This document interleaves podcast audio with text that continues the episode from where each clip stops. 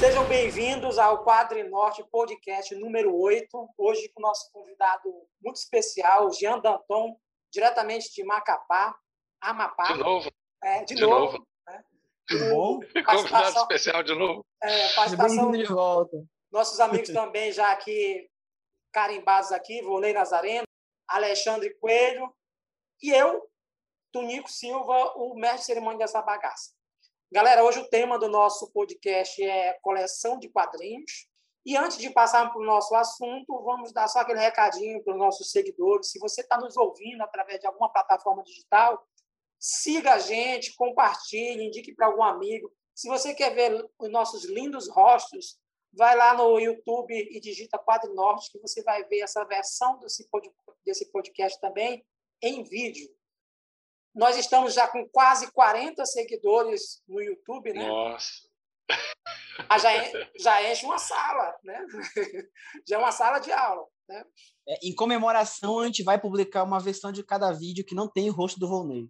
É. Já dá quatro combis aí. E olha, e tem também o detalhe, lá no nossa página no Instagram, nós estamos com quase 300 seguidores.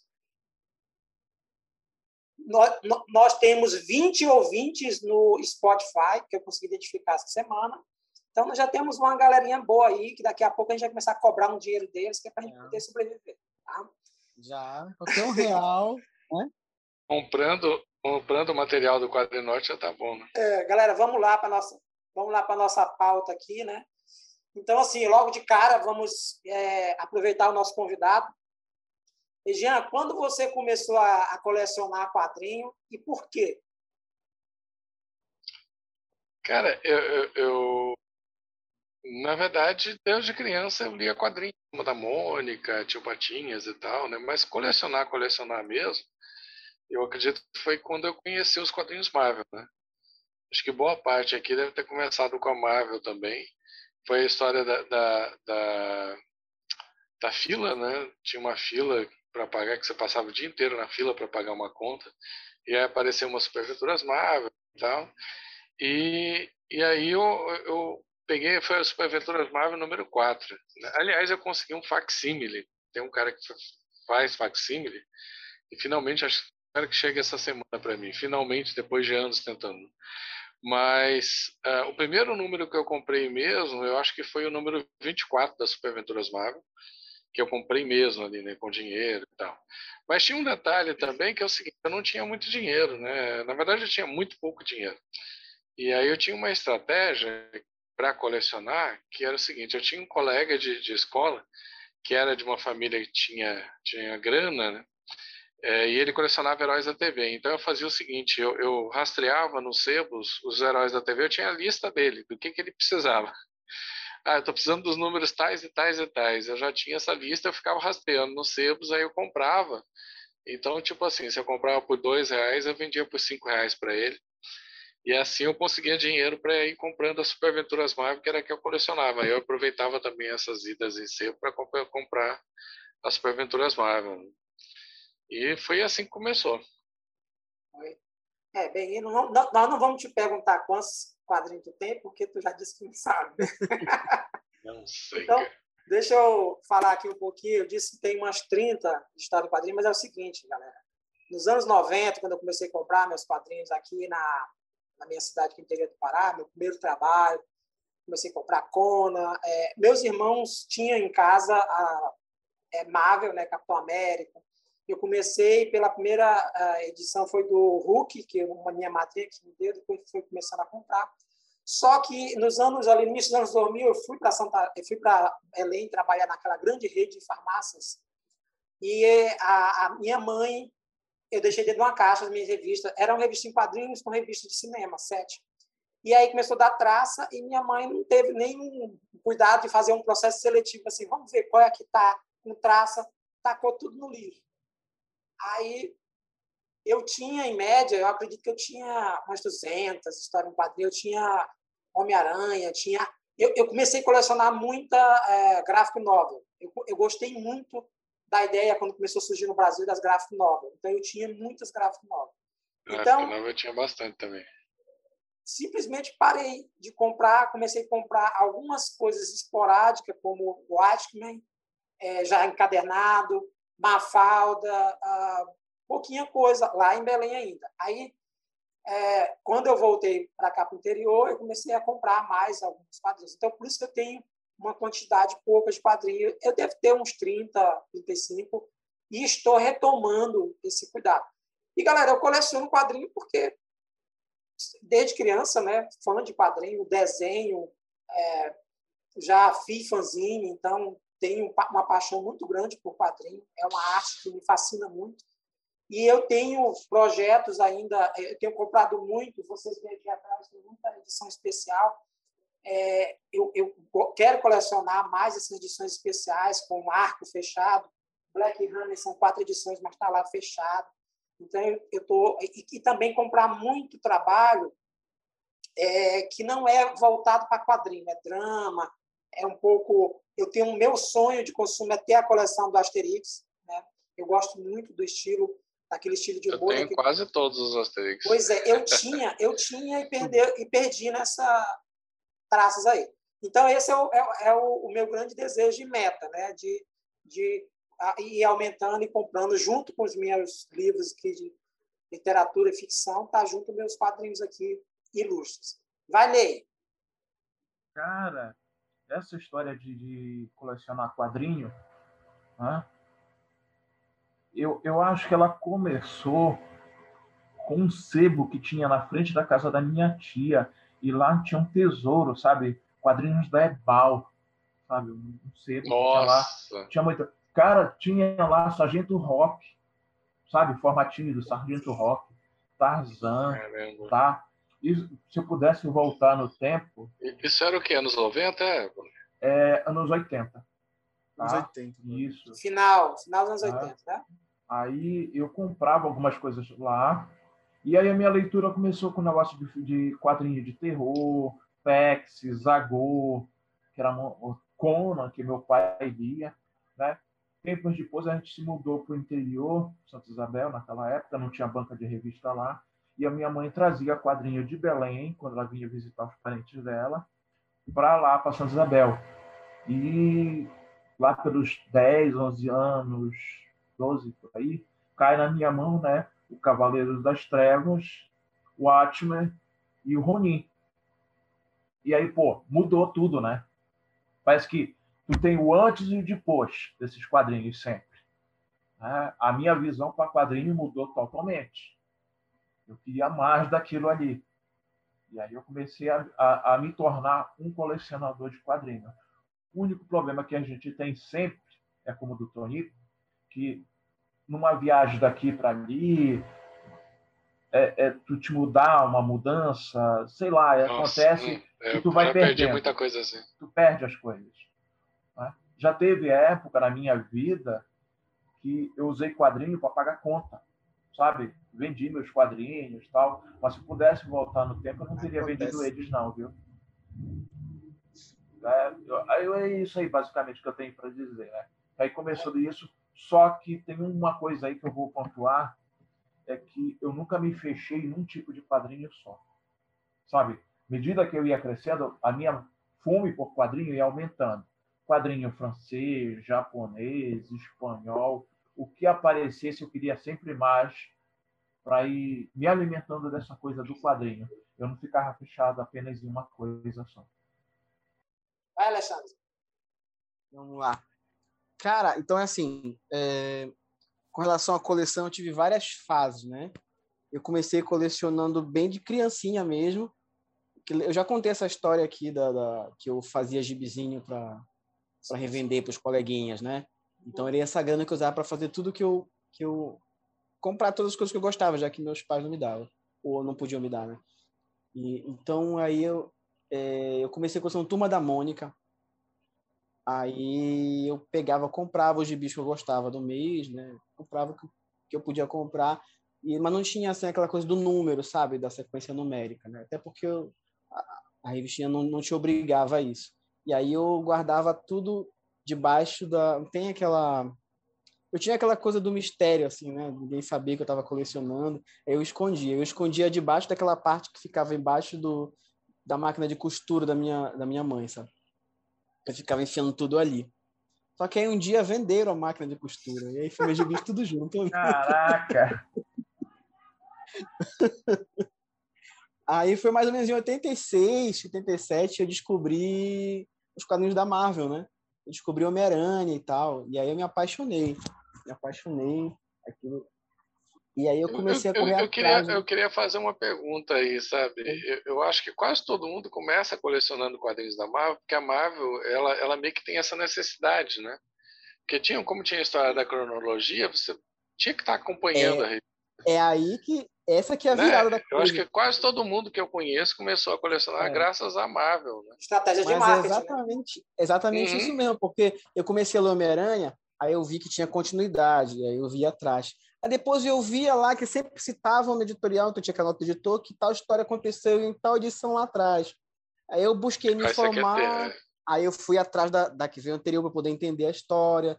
Aí depois lá diz que tem que saltar para uma outra revista de outro personagem para entender, e aí já fui pegando os outros. nesse caso já não comprava, eu já buscava, tentei conhecer alguém, tentei algum sebo para ler, e fazendo assim, mas eu colecionava mesmo só o Homem-Aranha. Aí eu descobri que tinha a Teia do Aranha que publicava as antigas. Eu digo, ah, então vou pegar a Teia do Aranha também para poder entender tudo desde o começo. Aí eu fui atrás, aí eu peguei a Teia, não, não tinha da origem, lógico, né? Mas é, fui pegando ali o mais atrás que eu podia, e aí fui, fui tentando casando as duas coisas assim. E aí o resto eu fazia aquela, eu fazia a questão dos empréstimos, né? Emprestava para os amigos que tinham gibis que eu não comprava, tipo, cara, o colega tem X-Men, vou emprestar para ele e pegar o X-Men dele, pegar as Superventuras Marvel do outro colega. Mas eu sempre foquei mais no Homem-Aranha. E aí foi assim, continuei fazendo isso até lá começo dos anos 90. Começou aquela fase do clone e tal, e eu já me desiludi um pouco e eu parei de colecionar. aí já entrei no RPG, comecei a, comecei a colecionar. aí comecei a colecionar revista de RPG.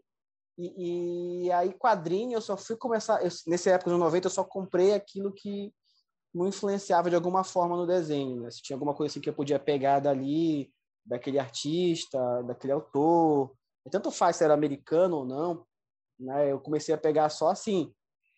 Aí só eu só vim voltar, mas assim, nesse meio tempo eu ia pegando muita coisa que eu não tinha pegado anteriormente e juntando na coleção. Por exemplo, eu, eu gostava muito da fase do, do do Mark Silvestre, Mark Silvestre já, é do Mark Silvestre e do Chris Claremont dos X-Men. E aí eu fui atrás dessa fase, eu consegui pegar, né, para mim, formatinho. E aí depois eu dei uma parada muito grande assim de coleção e só recentemente assim, 2016, 2017 que eu vim voltar a colecionar para valer, mas o meu foco virou assim, eu estou tentando aos poucos trocar o que eu tenho de formatinho por esse formato maior aí, né, essas compilações e tudo mais, essas edições que tem da Panini e tal mas por uma questão de conservação. Eu não faço muita questão de ter a edição antiga mais, sabe? Aí o que, que eu faço? Eu procuro passar elas para pessoas que dêem mais valor que eu, para colecionadores, né? Não costumo vender para sebo, assim. Costumo procurar alguém que, que goste, que queira aquele formatinho como editado, do jeito que ele está. Aceito doações. Esse pessoal. É. Só que eu é. vendo, não dou, sabe? Porque eu preciso, eu preciso fomentar né, a, a, a substituição. Eu pego assim, por exemplo, eu, eu comprei, por exemplo, aquela. Eu, eu, comprei, por exemplo, aquela coleção da, da, da Panini que é de capa cinza, do surfista prateado. Biblioteca histórica, mais, né? Biblioteca histórica. E aí eu fui atrás. Qual é dos meus formatinhos que tem essas histórias? Ah, esse aqui. Então esse aqui já vai para para venda, esse aqui já vai para procurar alguém para comprar. Então eu estou fazendo, estou substituindo por uma questão de ter ali com visual melhor para leitura e tal. Né? Claro que antes eu tenho uma, uma mania que eu, antes de, de passar adiante eu faço a questão de olhar as diferenças, né? Eu gosto de ver diferença editorial, ah, a tradução de uma, da Abril com a tradução atual. Eu gosto de ver essas coisas. Depois que fica na minha cabeça, eu já passo adiante. A gente colocou aqui na pauta a questão da compra, aquisição e como guarda. Né? Eu, passando logo por mim, eu compro né, internet hoje, eu, nesse período do ano passado, da pandemia, eu coincidiu que eu fui trabalhar também com política, campanha política, então eu peguei um valorzinho de grana e investi em quadrinhos. Então, Amazon Foi basicamente onde, onde eu comprei. Só que eu tenho uma forma de adquirir revistas também, que é o seguinte: amigos meus, quando viajam para fora do Brasil, eu sempre peço para trazer quadrinho de lá. Eu tenho um quadrinho da, da, da França, tenho um quadrinho da, do Chile, sabe? É, então, assim, é uma forma de, de adquirir. Eu ainda, é, nessa minha nova retomada de colecionar quadrinho, a minha opção ainda é internet. Porque aqui na minha cidade tem uma, uma livraria recente, mas tem muito pouco quadrinho e ela é os donos são evangélicos, então os principais quadrinhos que tem são a Bíblia em quadrinhos. Então, uhum. eu comprei é, Tank Girl lá, que tem quase toda a coleção lá, eu comprei uma edição lá. E aí, mas eu prefiro mais internet porque consegue desconto, consegue barganhar. Sebo, eu cheguei a comprar quando eu morei em Belém, eu, eu fuçava muito em sebo procurando edições antigas. É, não gostava muito do formatinho, não. Eu, eu gostei. Depois que entrou o graphic novel e o formato americano no Brasil, o formatinho particularmente não entra na minha coleção. Tá? Eu particularmente descartei a não ser alguma coisa que eu encontro muito rara e eu quero ficar com aquilo, mas no geral eu descartei. E a minha forma hoje de guardar tem uma estante aqui da minha esposa e a, a minha, a gente está colocando aqui, mas a gente mandou, vai mandar fazer agora esse mês uma. Eu fiz um projeto de uma estante de MDF com vidro, que aqui na minha cidade, por mais que seja asfaltado, mas tem muita poeira ainda. Então a gente tem que ficar limpando os livros, e são muito capa grossa, aí Agora a gente vai colocar numa, numa estante com vidro. Então a gente vai ter um, um, cuidado melhor. E eu guardo algumas em algumas caixas plásticas que eu trouxe de Belém, ainda mantenho elas em caixas plásticas. E essa é uma forma de guardar. Ultimamente eu tenho deixado em cima da minha mesa de trabalho, para ficar sempre folheando, dando uma olhada. E também pegar referência de desenhos. Né? Às vezes eu gosto de o mangá, o processo de mangá é de trás para frente, no que a gente chama, né? Eu já faço isso desde quando me entendo de criança, pegar uma revista, ver da forma direita e depois ver ela invertida. Né? Então, eu tenho essa prática de fazer com quadrinho bastante. Fala aí, Ney, qual é teu processo aí de aquisição e como é que tu guarda as tuas revistas? Eu jogo tudo numa prateleira aqui atrás. Não, velho, falando sério, é, quadrinista, eu estou falando por alguns que eu conheço, não vou falar para o geral, né? Por exemplo, tem eu, Carlos, a, a gente não costuma muito é, é, encapar esses quadrinhos. Não vou falar pelo Alexandre também, que, tem, que é individual esse pensamento. Mas, pelo menos eu e o Carlos, a gente costuma só colocar dentro de caixas, é porque uma vez ou outra tu precisa de referências, aí tu vai buscar naquele quadrinho ali, aí é chato ter que tirar do plástico de novo, né? Então, eu não costumo fazer muito isso. Agora, tem alguns quadrinhos que já pela idade deles, pelo tempo de, de, de que eles foram lançados, que eu costumo deixar no plástico, encapado, justamente para ver se eu consigo preservar eles por mais tempo. Né? Inclusive, um dia desse, o Jean ensinou uma coisa que era tão útil, tão prático, tão absurdamente simples para manutenção de um quadrinho, que eu fiquei assim, pô, porque eu nunca pensei nisso. Pegar uma borracha branca e foi o Jean, se não me engano, que me ensinou isso, né? Foi, foi eu. Uhum. Passar na parte de, que ficou amarelada de sujeira não, aqui é. do lado e passar, sabe? Hum, Inclusive, se eu não me engano, até o próprio Jean falou, é isso aí, que aquela poeirinha ainda da borracha, ela serve para meio que não deixar que a página ela grude uma na outra, né? tipo, ela ainda tem mais uma funçãozinha além de tu estar tá limpando as, as bordas do quadrinho. E eu achei isso tão simples, eu fiquei caceta, porque eu nunca pensei nisso antes. Tá? Eu prefiro deixar amarelinho. não, eu prefiro, eu gosto, sabe, tirar aquela sujeira. Porque o, o tempo vai passando. Mas aí não é amarelo, aí não é amarela, Tonico. Aí é, é a sujeira mesmo de poeira, entendeu? Ah, mas é, fica legal, fica legal. E, Ney, como é que tu, tu, tu, adquire as suas revistas? Tu, tu pega dos outros sem eles verem? Como é que é que faz? Eu vou te dizer que era uma coisa tão maravilhosa aqui em Belém. A gente descer de lá de, de, de São Brás, primeiro passar naqueles sebos que tinha lá em São Brás, que eram sebos assim, É, tem aquele senhorzinho que tinha um bracinho tortinho assim, né? O Zé. E outro, O Zé. isso, e tem outro É que era seu Zé. da caixa Tinha aquela d'água. banquinha ali no meio. Isso. né? Era tão maravilhoso passar por lá e ver aquelas pilhas de quadrinho ali. Depois tu ia descendo a Avenida Nazaré, ia parando em banca em banca, que é tipo, às vezes a gente dava a sorte de não ter uma coisa na banca e ter noutra, sabe? Era tipo uma caça ao tesouro para ti. Né? Que às vezes não É. devolviam, né? Então, às vezes a gente Sim. encontrava uma coisa. Ivone, não sei se tu chegasse a fazer, eu fazia porque assim, eu, eu, moro- eu já moro em Macapá há bastante tempo, né? Então, quando eu e e Macapá não tinha, não tem sebo, né? Sim. Então, quando eu ia para Belém, eu fazia um caminho que era exatamente, eu começava lá em São Brás, ia subindo ali a Avenida Nazaré e ia até o Vero Peso, que tinha uns sebos bons ali, Sim. a- ali na. Presidente Vargas, até o Vero Peso tinha um sebo bacana, então às vezes eu fazia esse caminho inteirinho durante um dia, assim, era, né, é, é, é, como eu, geralmente eu estava de férias, né, viajava para Belém quando eu estava de férias, eu ia de, de São Brás até o Vero Peso, Cavando, só né? rastreando os sebos. Aham. Isso. né? Os sebos eu acho que tiveram uma, uma importância muito grande para a gente e ainda tem nos dias de hoje. Tem, tem. Duvido que tu não veja um sebo, legal. que tu não vá procurar quadrinho lá. Né? Para mim foi uma maravilha ir para São Paulo e caçar sebo por lá de quadrinho. Foi, foi espetacular. O que é que eu faço como hoje? Deixa Ah. eu só en- encerrar. O que é que eu faço hoje?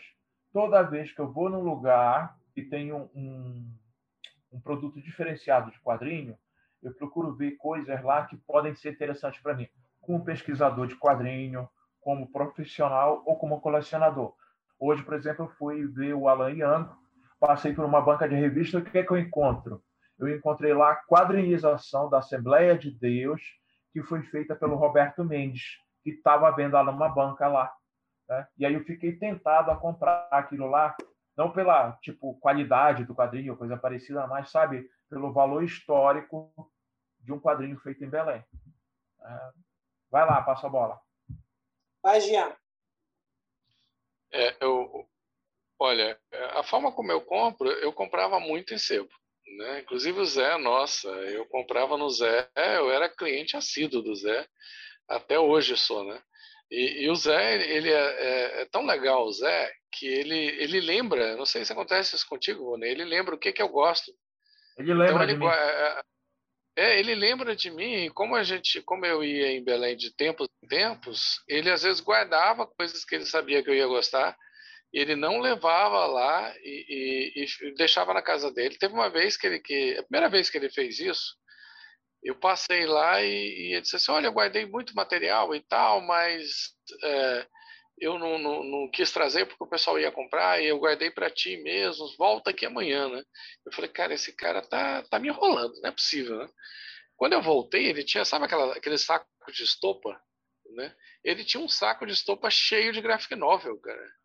Foi simplesmente todas as graphic novels, ah, assim, tinha muito, então eu fui só separando o que, que eu tinha e o que, que eu não tinha, né? É, é, e o Olha cara o tinha olho do guardado. Nossa, e assim, eu falei, cara, eu não acredito que você guardou isso aqui para mim, né? Ele, não, eu guardei, eu lembro que você, gosta disso, então eu guardei, eu quero vender para uma pessoa que, que, que eu sei que, que vai dar valor, né? Então, assim, eu comprei, ainda compro muito em sebo, compro pela internet, aqui tem uma, uma loja de quadrinhos, né? É, então eu vou comprando, não tem banca de revistas mais em Macapá. Então, essa opção já não existe, né? É mesmo, cara. E como é que eu guardo? Eu guardo, eu, eu plastifico elas, né? Só que assim, como o Vonley disse, às vezes a gente quer olhar, a gente quer ler, a gente está precisando ali, tá, às vezes está escrevendo alguma coisa, precisa pesquisar e tal. Então esse negócio de, de guardar de um em um é meio complicado. Então geralmente eu guardo uma quantidade maior, mas dentro do plástico mesmo. E, e o que, que eu estou fazendo agora? Só aquelas que são mais raras mesmo, né? Da EBAL, ou, ou, ou números mais antigos que eu sinto que podem danificar, que eu guardo separado num plástico só ele mesmo. Né? Mas, é, e eu, eu gosto de formatinho, cara, porque formatinho foi como comecei a ler, então ainda tem esse aspecto aí de, de, de carinho, sabe? Mas eu coleciono de tudo, e eu não coleciono só super-herói, né? Eu coleciono quadrinho argentino, quadrinho europeu, quadrinho é, mangá que é menos, né? Mangá é pouca coisa, mas uh, do que eu achar interessante. Fui no Chile, comprei umas coisas do Chile, fui na França. Você falou da França aí, né? Zanildo, se eu, se eu tivesse, se eu fosse agora, eu já trazia alguma coisa para ti lá, né? É, mas eu tenho, eu não, não sei quantas eu tenho, né? mas eu guardo tudo plastificado, até porque aqui em Macapá, acho que é o mesmo problema de vocês, ou é poeira ou umidade, poeira. Né? É. ou é umidade. Poeira. E tem um, tem um detalhe também, viu, viu Josenil, da história, Tonico, da história do, de passar a borrachinha, é porque a poeira, ela guarda umidade. Quando você deixa a poeira ali naquela, naquela bordazinha da revista, né, especialmente quando é encadenada, ela vai segurando umidade também. Então, isso vai estragando a revista. Por isso que é bom de vez em quando você passa ali a borrachinha e dá não, uma limpada. Eu brinco com isso, já, mas eu não tenho, não. As, as minhas que. As minhas é, quadrinhos que eu tenho, a mais antiga que eu tenho aqui é da Mafalda, que está nesse processo, mas é, já vou limpar, já, vou, já vai ser dado para minha filha. E Maus, mas Maus não está assim. Então, praticamente o restante ah, eu, eu, eu, tenho eu tenho coisa aqui da década de 70. Então ah. tem que. O, o Vonei deve ter, né? É bom, década de 70 também. Infelizmente eu perdi muita coisa. Tu sabe que eu encontrei em Portugal e eu tratei de comprar logo? Um daqueles Zé Cariocas dos anos 70, por aí. Aí na hora que eu bati o olho, eu disse, eu vou levar. Engraçado, eu tive que sair do país para ir comprar um Zé Carioca antigo lá fora e trazer para cá. E aí eu tento sempre deixar ele bem guardadinho ali, que aquele ali eu considero um tesouro pequeno para mim. Uma relíquiazinha. Olha lá, Alexandre. Cara, atualmente eu compro de banca de revista e online, né? É, é mensalzinho assim, quando eu quero comprar alguma coisa, eu vou comprar na, na, na banca, tem banca aqui perto, uma banca legalzinha lá. Agora eu vou menos por questão da Covid, né? Então eu saio pouco, deixo acumular assim. E tem pouca coisa que eu coleciono agora, eu coleciono mais as mensagens novas do Conan, né? E assim, tento substituir essas edições antigas minhas, que é o meu foco agora. E aí, quando eu tenho essas edições mais especiais, assim, coisa diferente, Jeff Lemire, que eu ando lendo muito agora, eu compro pela, pela Amazon ou pela Panini, né? onde sai online nos sites. É a forma que eu adquiro agora. Sebo, faz muito tempo que eu não visito sebo. Eu parei de visitar sebo mais ou menos nos anos 90. Eu parei de achar uns sebos legais, assim. Às vezes, quando vai aquele pessoal para a Feira do Livro, né? E é aquele pessoal lá da, da... Como era o nome? Esqueci, mas tem umas duas lojas de sebo grande que, que, que participavam da Feira do Livro quando tinha, né? Eu encontrava neles. E agora, recentemente, descobri que abriu um sebo aqui perto de casa, aqui em Castanhal, que inclusive eu tô namorando uma, uma, uma coleção do Corto Maltese lá. Um dia desse, qualquer dia desse eu vou lá buscar. tô doidinho, mas é um sebo muito bom. Eu fiquei surpreso assim quando eu vi, tem muita coisa boa lá. É, do nada, assim, era uma banquinha, sabe aquelas banquinhas de revista que não é mais banca de revista, né? Aí tinha, ela virou coisa de conceito de videogame, o pessoal saiu, agora entrou esse cara com sebo. Achei uma maravilha quando eu vi lá.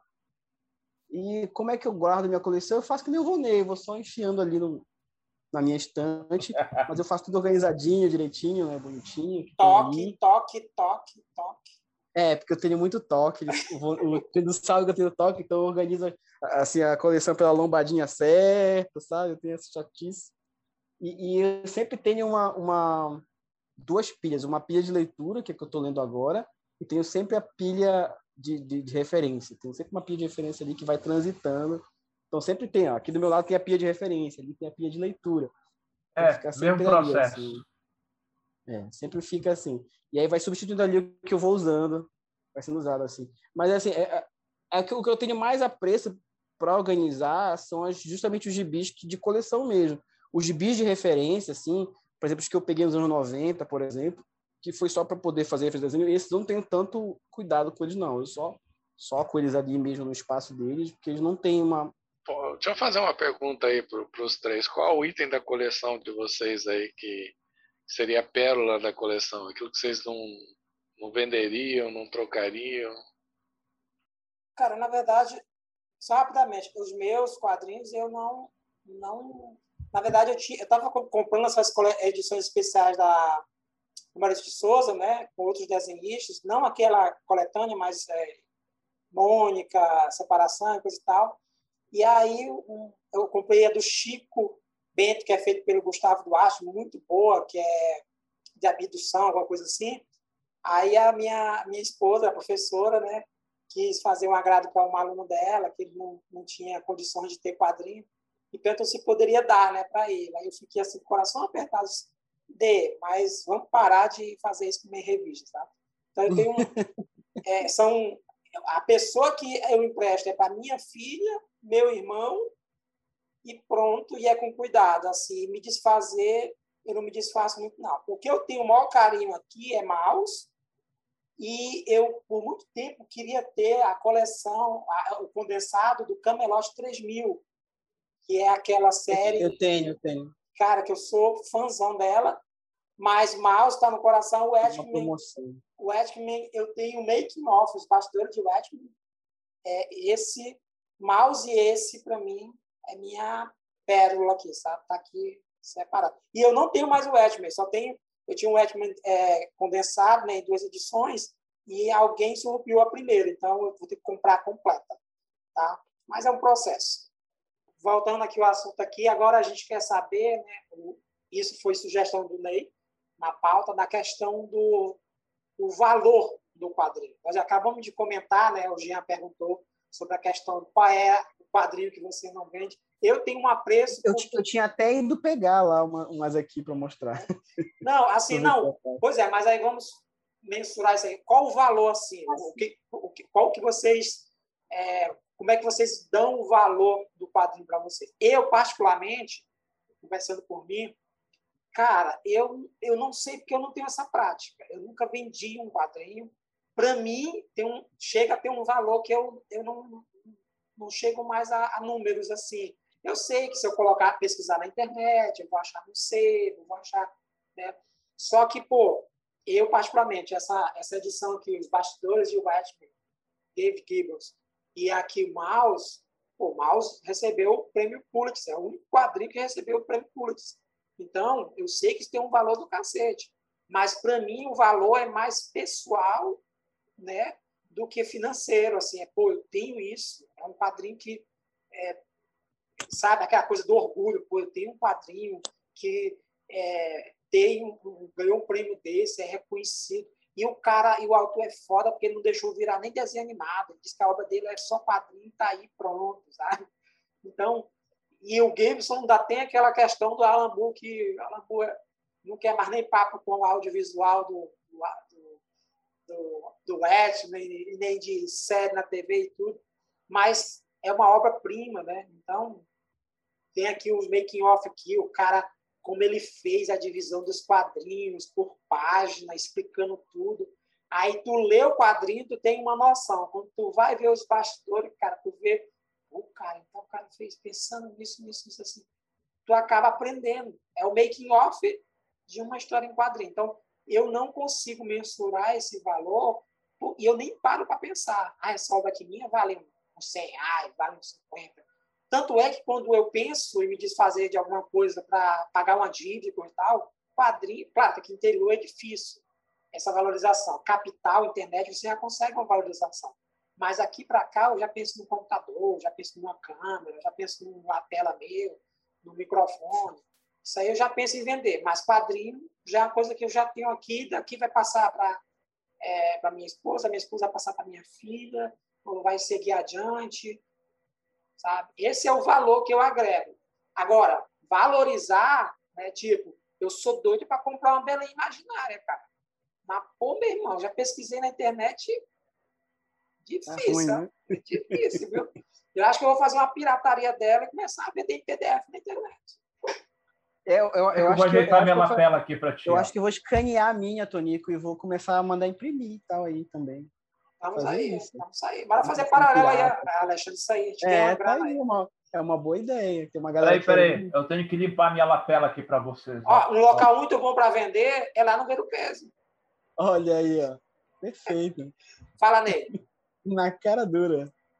Cara, quem citou essa questão do, do, do tema aí de valor, na verdade, o primeiro, primeiro lugar, né, é quadrinho para mim, assim como para vocês, é o valor emocional, sabe? Tem quadrinho que às vezes tu pega, e tu tem um retorno à tua infância, à tua adolescência, parece que é uma coisa nostálgica, é como se tu estivesse viajando no tempo para uma outra época. Eu acho que esse valor emocional que tu tem pelo quadrinho, assim, que a gente tem esse valor. Tá? Aí entra também o valor financeiro nisso. Muitas vezes o que é para a família, e eu falo isso de adolescente ou infância, né? é, eles veem aquilo ali como uma coisa de criança, leitura que é para criança, não entendem muitas vezes um adulto que coleciona quadrinho, ou nem sequer fazem ideia do que é um tesouro, uma prateleira cheia de quadrinhos assim, sabe? Se a gente fosse tipo somar o valor de cada quadrinho ali daquela prateleira, daquela coleção, olha quanto ia dar.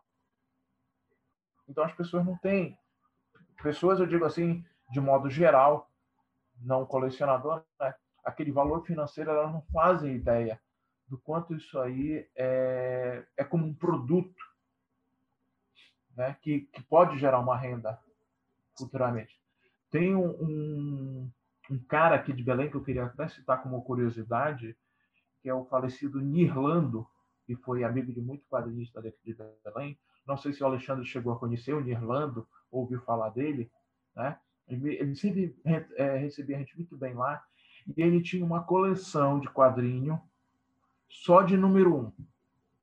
Ele só comprava quadrinho número um de cada série que saía. Tudo, tudo que tivesse número um, ele saía. Aí ele fala isso em certa época e, pelo que eu sei, a família botou à venda esses quadrinhos. Tá? Que fim levou, isso eu não sei. Inclusive, ele até adquiriu a capa do Belém Imaginária naquela época que a gente se conheceu. Tá? A original da capa? Isso, ele tem tá? lá. Ele tinha, ficou para a família, né? E agora, agora tu tem ela escaneada em alta? Não me interessa. Se eu for fazer o Belém Imaginária de novo, seria uma nova capa. Porque foi do, do, é, é o João de Barros, né? Isso, com o desenho do Antônio Oliveira. Me desculpa, cara, mas se tu for fazer reimpressão da Belém Imaginária e não for aquela capa, não compro não. Tchau. Vai lá, Alexandre. Vai lá, eu, eu, eu, eu, ainda faço, capa, eu ainda faço propaganda dizendo que é fake, é fake essa tua revista aí. Desculpa, teu áudio está falhando. Roubou os direitos autorais. Tá? Eu conto toda a história aí que tu tá passando a perna nos teus amigos aí que escreveram. Teu áudio está falhando. Tá? Teu Vai, áudio está falhado. Vai, Alexandre. Ah, então, olha só, eu tenho uma coisa comigo, eu nunca compro nada com interesse de revender. Inclusive, eu faço parte do. Isso é um tema muito recorrente. Eu faço parte do grupo de colecionadores de, de bonecos, né, de action figures. E é um tema muito recorrente isso. Eu nunca compro, porque tem muita gente que compra as coisas já pensando no valor de revenda. O cara já pensa 70, 50% da vontade dele de comprar uma coisa para colecionar já é com a intenção de revenda. Eu só vou comprar. Tem gente que deixa de comprar coisa, ah, vou deixar de comprar esse boneco porque para revender depois. Não importa nem se ele gosta do personagem, nada. Então eu tenho comigo isso. Nada do que eu compro é para revender. Então, é, se acontece de revender, é por uma questão de necessidade, assim. Mas com quadrinho eu acho bem mais difícil. Eu costumo ir.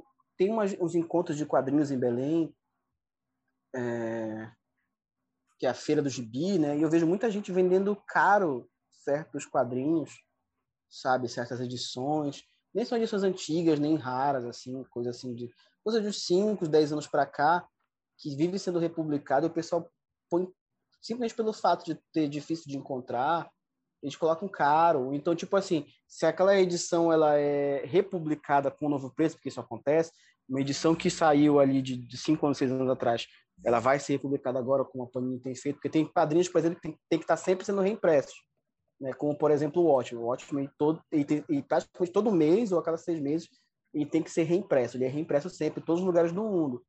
Por quê? Porque senão o direito volta para o Alamu. Então a DC, Panini, todo mundo faz aquela reimpressão. Então se tipo uma, uma impressão que foi do, do começo, sei lá, de 2019, que era, sei lá, 60 reais, é por questão do aumento do papel, do, dos, dos impostos, né, do dólar, a, edição desse, reedição, de, reimpressão desse ano aumenta para 80, esses vendedores eles vendem por 80, eles atualizam o preço.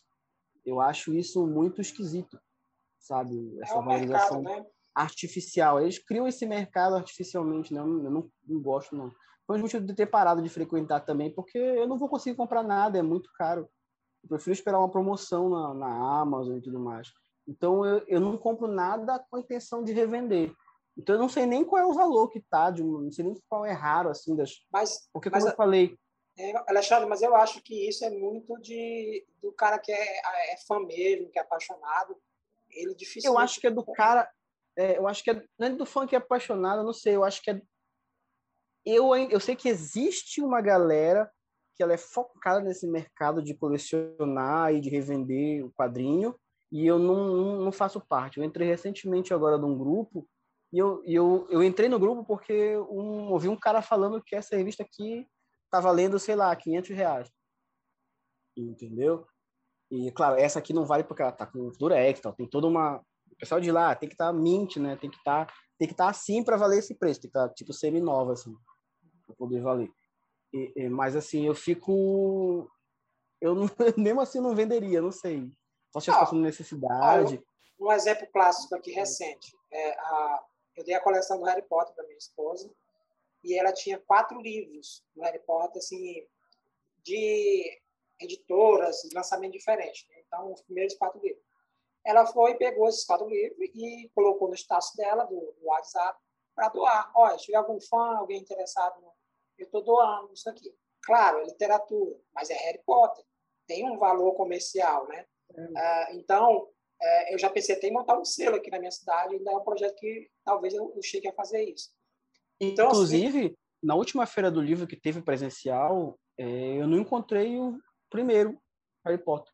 Pois é. Aí ela logo encontrou. Ela logo encontrou, só que ela, ela, ela doou, porque ela já tem um pensamento naquele sentido assim de de que ela sabe que tem pessoas que às vezes não têm uma condição para comprar uhum. e ela quer compartilhar aquilo que ela acha legal, que é uma fantasia, que acha legal. Então, assim, eu acho que no caso né, dessa questão, como eu te falei, eu compartilho contigo isso. Eu não compro, cara, nada de quadrinho, de filme, eu ainda tenho, ainda coleciono Blu-ray, pensando, né? pensando já no... Não, vou ver, vender é. isso, coisa e tal não penso nisso não também. E, e até porque também para mim o quadrinho ele é diferente de certas mídias, porque por exemplo é, um jogo de videogame, por exemplo, tem muito jogo de videogame que, que se perdeu, né, no tempo, ou, ou tá quase de maneira oficial você não vai conseguir mais jogar ele, só se tu piratear, pegar um emulador de videogame. Mas o jogo em si não tem, oficialmente não tem mais como tu conseguir ele, porque o console parou de ser fabricado, parou de ser vendido. Um DVD, um filme, por exemplo, é, é, tá, tu vai poder assistir a hora que tu quiser, porque tá aí para baixar onde tu quiser. Mas aquela tal edição que tem tais extras, você, esse vai ser mais difícil de você achar. Entendeu? Uma figura de ação, por exemplo, a figura de ação, quando ela some, para tu achar ela, ou é muito caro, ou ela não acha mais. Agora, acho que um quadrinho é meio diferente, porque onde tu quiser, tu pode achar ele também entendeu? Tem scam por aí, então eu não consigo ver é, esse diferencial, entendeu? Físico que dê esse, aumento tão grande assim de valor, sabe? Tá, claro, tem um cara que quer aquela edição com aquela capa, com aquele tipo de papel, eu acho isso interessante. Mas, pelo menos para mim, eu entendo o cara que, que, que, aprecia isso, né? Inclusive é o motivo pelo qual eu estou trocando meus formatinhos para o formato maior mas é, também tem o pessoal que prefere o formatinho né, e tudo mais, tem isso. E, então, eu, sei lá, não entra na minha cabeça que. Porque, assim, para mim, quadrinho não é uma coisa que tu vai deixar de ler. Entendeu? Acho que essa é a diferença para outras mídias. Entendeu? É, e... Tu não conseguiu comprar aquela revista, é, tu vai poder ler um scan, porque tem tudo por aí escaneado. É, tem... Não é a mesma coisa, não é o oficial, mas é uma, é uma coisa que não está perdida. É dificilmente tem uma. Tem algumas coisas que estão perdidas, mas é bem difícil. Por exemplo, tem, tem se vocês souberam que teve uma uma editora, não sei se foi mexicana, italiana, que fez uma versão do Homem-Aranha. Ele tem uma própria cronologia, uma editora que publicou o Homem-Aranha num certo tempo, depois ela perdeu os direitos né, de, de, de, de publicar a americana. Aí eles criaram a própria continuidade. Vocês souberam disso? E foi durante anos, assim, décadas, eles continuaram publicando com a própria continuidade deles. Eles que ter a sua própria cronologia do Homem-Aranha. E, e, e, sempre simulando ali o traço do, do John Romita e tal. E, e essas edições estão perdidas, né? Alguém perderam-se tal. Não, não, não, se sabe de ninguém que tenha elas assim. Cara, tem capas, assim, algumas coisas, mas a maioria é possível conseguir, assim. Na rua da minha casa aqui, eu, eu moro na rua que eu me criei, criança. Tinha um rapaz moreno que ele tinha uma edição encadernada do Edgar, é, o cara que criou o Tazan, Edgar é Burroughs. Edgar Rice Burroughs. Isso. Que era como se fosse essa edição aqui dos Bastidores do Edmund, e que tinha a história desenhada por ele, da origem do Tazan, colorida, bem feita, e tinha tipo um documentário escrito da vida do cara, com desenhos dele, sabe? Que influenciaram pra caramba. E eu era doido para ter essa edição. Então, assim, edições como essas, raras, que marcaram o período da tua vida, tipo Hulk número um, que eu cheguei a ter, novo, comprando na banca, Cavaleiro das Trevas, que eu não comprei, o meu irmão comprou, então acabou ficando para mim depois que quando ele não quis ah, mais. Ah, então, eu tinha algumas edições, é, ah, edições que eu gostava muito, assim, nesse sentido. Então, quando eu vou em Seco e ia em Belém, eu vi algumas edições que eu achava assim, tipo Esquadrão Atari. Esquadrão Atari, cara, era um, um grupo de, de heróis que eu, nossa, pensa num grupo assim que eu era é, fascinado. Esquadrão pelo, Atari é um exemplo desenho, que fisicamente tu quase não consegue mais isso, fisicamente. Né? Essas coisas difíceis, né? Então, é, quando eu chegava a namorar, né? Pô, legal isso aqui. Só que eu via muito velho, dentro do saco plástico. Ah, aí tinha lá um preço lá, 20 reais, 30, sabe? Ah, não sei, não, sabe? Agora, quando eu vi uma gráfica nova, que está no melhor estado, e aí já tinha um preço ali, mas fosse 30, 40, 50 reais, eu já, opa, já me interessava. É porque eu me desapeguei um pouquinho dessa questão da revistinha formatinho, porque tinha muita questão do, da continuidade. Ó, Conan. Eu cheguei a comprar Conan, cara, e chegou um dia que eu comprei a Conan assim, aí eu, cara, não vou mais comprar Conan. Eu já comecei a ficar saturada. Ah, tem sempre uma mulher gostosa, tem sempre um monstro, tem sempre aquela narração épica dele. Não quero mais. Vou comprar só gráfico novo. Aí eu comecei a comprar só gráfico novo. É, chega uma hora que a gente muda o gosto, né? É, vai mudando o gosto. Então, eu acho que a, a, o valor, esse valor que a gente dá a, a, esse tipo de material, cara, tem muito a ver com, como o Ney já falou, tu já também falou, deixa eu mostrar. Aquela questão de momento, tu pega, é uma máquina do tempo, pegar um quadrinho, é. Camelot 3000, cara que ela foi lançada em, em, edições separadas, acho que foi da DC, não lembro. As pequenininhas primeiro, minissérie. Aí você... Depois... Isso, aí, aí você... Pô, gostou pra caralho. Agora tu conseguiu juntar tudo e ter aquilo, cara, e aquilo te remete a um período da tua infância. Então, isso não tem preço, cara. Isso é, é uma coisa que vou guardar. E outra, quero passar para minha filha. Ó, eu, eu, é, Mafalda, minha filha, por mais que ela não entenda muito, que é um humor muito politizado da Mafalda, uhum. mas ela ficou fascinada pelo livro. Aí eu escrevi assim, já faz uns cinco anos, eu escrevi assim, esse livro é da minha filha quando ela completar 15 anos. Aí ela está com 14, ela está me cobrando ano que vem. então, assim, mas é uma coisa que, sabe, para ela, eu passo tranquilo, minha filha, pegue, minha filha tem um. Quem compra quadrinho para minha filha sou eu, mas ela não compra. Né? Então, minha filha tem eu vou assinar, esse ano, se tudo eu vou assinar a turma da Mônica Jovem para ela. Tá? Então, cara, é um é, é, quadrinho é, é, amor. E esse amor a gente não consegue classificar. É, é mais amor. Eu, eu lembro que tinha na revista é, é na Wizard, lembra? Wizard Brasil, que tinha aquela parte de cotação de quadrinhos, né? Aí tinha lá a edição tal, de tal ano, de Homem-Aranha, não sei o que, vale tanto agora, aí tinha outra lá. Aí todo mês iam atualizando aquilo, né? Depois a gente veio descobrir por entrevistas, né? Que os caras falaram, não, aquilo lá a gente chutava ali, a gente... pra ter a sessão, né?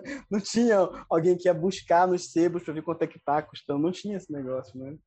Galera, vocês têm, vocês têm algum comentário adicionar extra a esse podcast sobre o assunto, já para a gente passar para as dicas culturais? Só né, que eu estou sentindo um, uma pena muito grande da extinção das bancas de revistas. E aí Sim. o que acontece foi o, o que o, o Jean e alguém comentou aí, que tem gente que está aproveitando essa oportunidade para ocupar o espaço das antigas bancas e transformar em pontos para vender quadrinho. Como é o caso, por exemplo, que hoje eu fui ver o Alan Young, né? E no caminho para lá eu encontrei uma banca de revista que estava especializada em vender quadrinho e vinil antigo. Né? E aí essa já é a segunda banca que eu já vi se, se adaptando aos novos tempos, porque eu encontrei também na Avenida Nazaré uma outra banca em que o cara colocou uma porrada de é, bonecos de live action lá para vender. É, eu sei qual o Alexandre é essa, essa, ali na Avenida. Isso. É. E aí eu estou vendo essa mudança nos novos tempos. Vai. Ei, a questão da é, é, uma tendência, né, cara? Porque a banca de revista ela não sobrevive só dos quadrinhos, né? tinha revistas e coisa e tal. Então, é, com essa ação do, do, crescimento digital, a tendência foi acabar mesmo. Aqui, a única banca que tinha, que era a Discoban, na, na principal rua aqui do centro comercial, eu fiz até uma postagem no meu Facebook. Vocês procuraram, vocês vão achar lá, que faz uns 3, 4, 5 anos que ela fechou. E ela é antigona aqui. E ela começou a vender outras coisas juntos para poder é, sobreviver, né? E eu, eu, particularmente, hoje tenho uma... Aqui perto da minha casa tem uma, uma papelaria chamada Acesso Fácil, que o rapaz começou a revender é, revista da Turma da Mônica, tanto jovem como a, a tradicional. E tem tido bom, boa saída, sabe? Tem tido boa saída. Inclusive, eu compro para minha filha lá, aí esses dias eu fui lá, não tinha. Aí ele falou assim, não, cara, porque acabou tudo e eu pedi um monte, sabe? Então, assim, eu acho que tem público ainda, a geração se renova, só que você ter só quadrinho para vender, eu acho que você não consegue mais. Então, eu tenho um projeto de montar um, um, um local tipo lanche de cultura pop que eu venda quadrinho, venda pôster, venda. Uma loja lanche, especializada acaba é, assim. Mas um ambiente para a pessoa comer um lanche, jogar um jogo de tabuleiro e, e, e ter quadrinho ali, tanto para ler como para é, é, comprar. Então, assim, eu acho que tem público ainda. A questão é você, que nem tu falou, tem que é, se renovar, misturar com outra coisa mais, porque a, a Monster lá em São Paulo é só, é só quadrinho, né? mas eles estão vendendo camisas também. Mas é porque eles não são uma banca, eles são uma loja especializada, né? É uma comic é, shop. É uma comic shop. Né? Então, é, a, até elas estão passando dificuldades também, até por causa da pandemia. É. Então, assim... Mas sabe o que é também... É uma tendência, né? Continua. É porque essa tendência aí, a questão é que não é só o quadrinho, né? Tudo que é publicação está tá saindo de, de, de, de, de costume as pessoas comprarem. Qualquer coisa de papel tá, tá ficando difícil de vender agora, né? Nem tudo sai mais. Eu já acho raro ter jornal ainda, atualmente, né? É, Tem, quando, certo, quando certas gerações, só acabar fazer esse uhum. pensamento, quando certas gerações se forem, é, não vai ter mais nem jornal. O que eu acho, o comentário que eu queria adicionar com relação ao quadrinho em si, é que eu estou sentindo falta nas bancas é, do formato econômico, né? Um formato que não é, não seja colecionável, mas que faz o quadrinho circular mais facilmente e atrai novos leitores, porque é, o quadrinho agora está muito elitizado, sabe? Tipo, tá muito, tipo assim, é, é, muito luxuoso, sabe? É a capa cartão com a folha cochê, é 20 reais por mês numa edição. Se tu quiser acompanhar um, uma, uma linha toda como Marvel, por exemplo, tu vai gastar 200, 300 reais por mês. Entendeu? E, e, é, e, é, e é uma conta, para mim, eu não sei, não entendo, mas para mim uma conta não está fechando, porque eles, o, o preço do material está subindo, eles estão gastando mais para imprimir rodar esse material, é, rodar essas publicações, e a publicação tá cara e eu não acredito que tá todo mundo comprando direto, assim, a todo ele. O pessoal tá rico? Não sei. Ou já virou elitizado o quadrinho? Porque é complicado. Com, com, com, com, não vai uma banca agora com 10 reais para comprar um quadrinho. Ano passado tu ia, porque a Panini chegou a fazer um formato de 10 reais. Mas agora esse formato não existe mais. Eles cancelaram e agora tá o de 20, 20 para cima é no mínimo 20 reais para tu comprar um quadrinho hoje em dia. Gente... Como é que tu vai ganhar novos leitores com isso, né? O que a gente encontra é ainda é, encontra em preço baixo a turma da Mônica. A turma da Mônica. E Disney, a, a Disney que mudou, que mudou de editora, né? É. Então tu encontra mais barato. Mas galera. Mais de super-herói. Vamos para vamos para dicas culturais, porque nós fomos abandonados aqui, né? Infelizmente o Ítalo deu problema no áudio dele e o Jean foi dormir. Então, bora para dicas culturais. Deixa eu dar logo a minha. É, lembra que eu falei da algumas alguns podcasts atrás sobre a coleção clássica Marvel, que é um formato que veio da Itália para cá e começou a chegar agora, tá? Nas bancas, aqui no norte nas bancas não chegou, lá para o sul já chegou. Quem tiver ouvindo de lá pode pegar, mas está nas lojas agora online para pegar lá. A edição número 1, um, que é do Homem-Aranha, tá 14,90, fazendo comercial aqui. Mas colecione porque eu quero que, que essa linha continue, que eu vou pegar ela todinha, se Deus quiser. Fala, Ney.